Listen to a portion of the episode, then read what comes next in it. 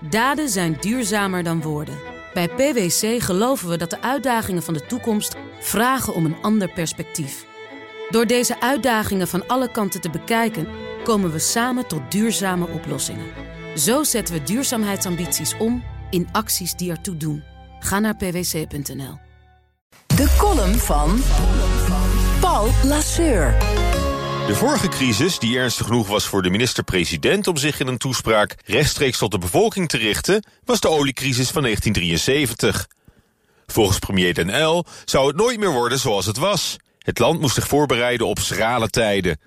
Maar zijn sombere voorspelling kwam niet uit. Integendeel, de tegenslag bleek van korte duur. In de bijna halve eeuw die volgde groeide de economie explosief en werden wij een van de gelukkigste landen ter wereld.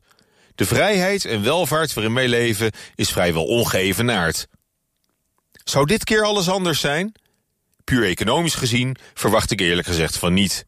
Maatschappelijk, sociaal en psychologisch wel. De angst voor het onbekende verlamt de samenleving. De druk op alle medewerkers in de zorg is gigantisch. De onzekerheid en het persoonlijk leed is enorm bij patiënten, familie, nabestaanden. De in- en uitreisverboden, het massale thuiswerken en anderhalve meter social distance hakken er ook flink in.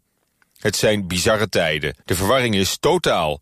Per week, per dag, zelfs per uur kan de situatie veranderen. Het land stevend af op een medische en sociale noodsituatie zonder weerga. Niemand die daar nu nog aan twijfelt.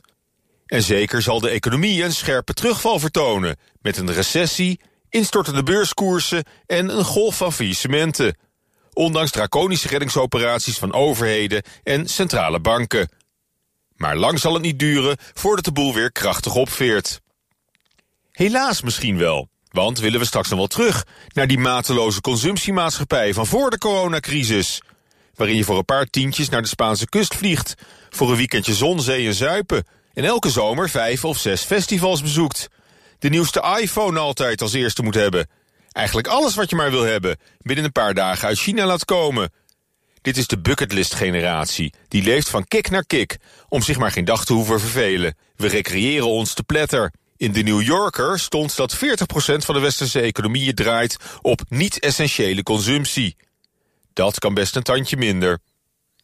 Onder het motto Never Waste a Good Crisis... zou je de komende weken of maanden van sociale isolatie gebruiken... als time-out of mini-sabbatical een meditatief moment. Een tijdje leven als monnik of kluizenaar kan helemaal geen kwaad. In soberheid en onthouding. Lekker ontspullen. Breng de dagen maar eens door in splendid isolation... en volg een prikkelarm dieet. Dan hoeft het nooit meer te worden zoals het was. Prettige maandag. Columnist Paul Lasseur. Terugluisteren? Ga naar bnr.nl of de BNR-app. En daar vindt u ook alle podcasts. Daden zijn duurzamer dan woorden. Bij PwC geloven we dat de uitdagingen van de toekomst vragen om een ander perspectief.